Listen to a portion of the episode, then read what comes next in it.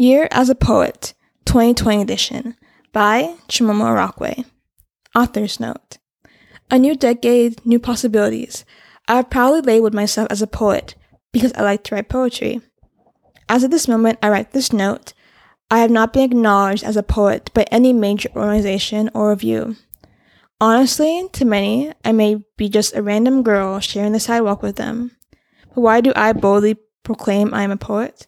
Simply because I need to believe in myself and my capabilities for myself because I am the only one who can. So, what are my plans for a year as a poet? I plan to, hopefully, make this a weekly project where I write a poem every Sunday to close out the week in my thoughts. Although I aim to improve my skills as a poet throughout this project, I also acknowledge I may not. It is possible I find myself in the same position I started the year in. Rather than scare me, this reality excites me because it is a possibility, not a fact. I declare I'm going to boldly walk into opportunities this year has for me. So, as you read on, or rather listen on, I ask you to challenge yourself.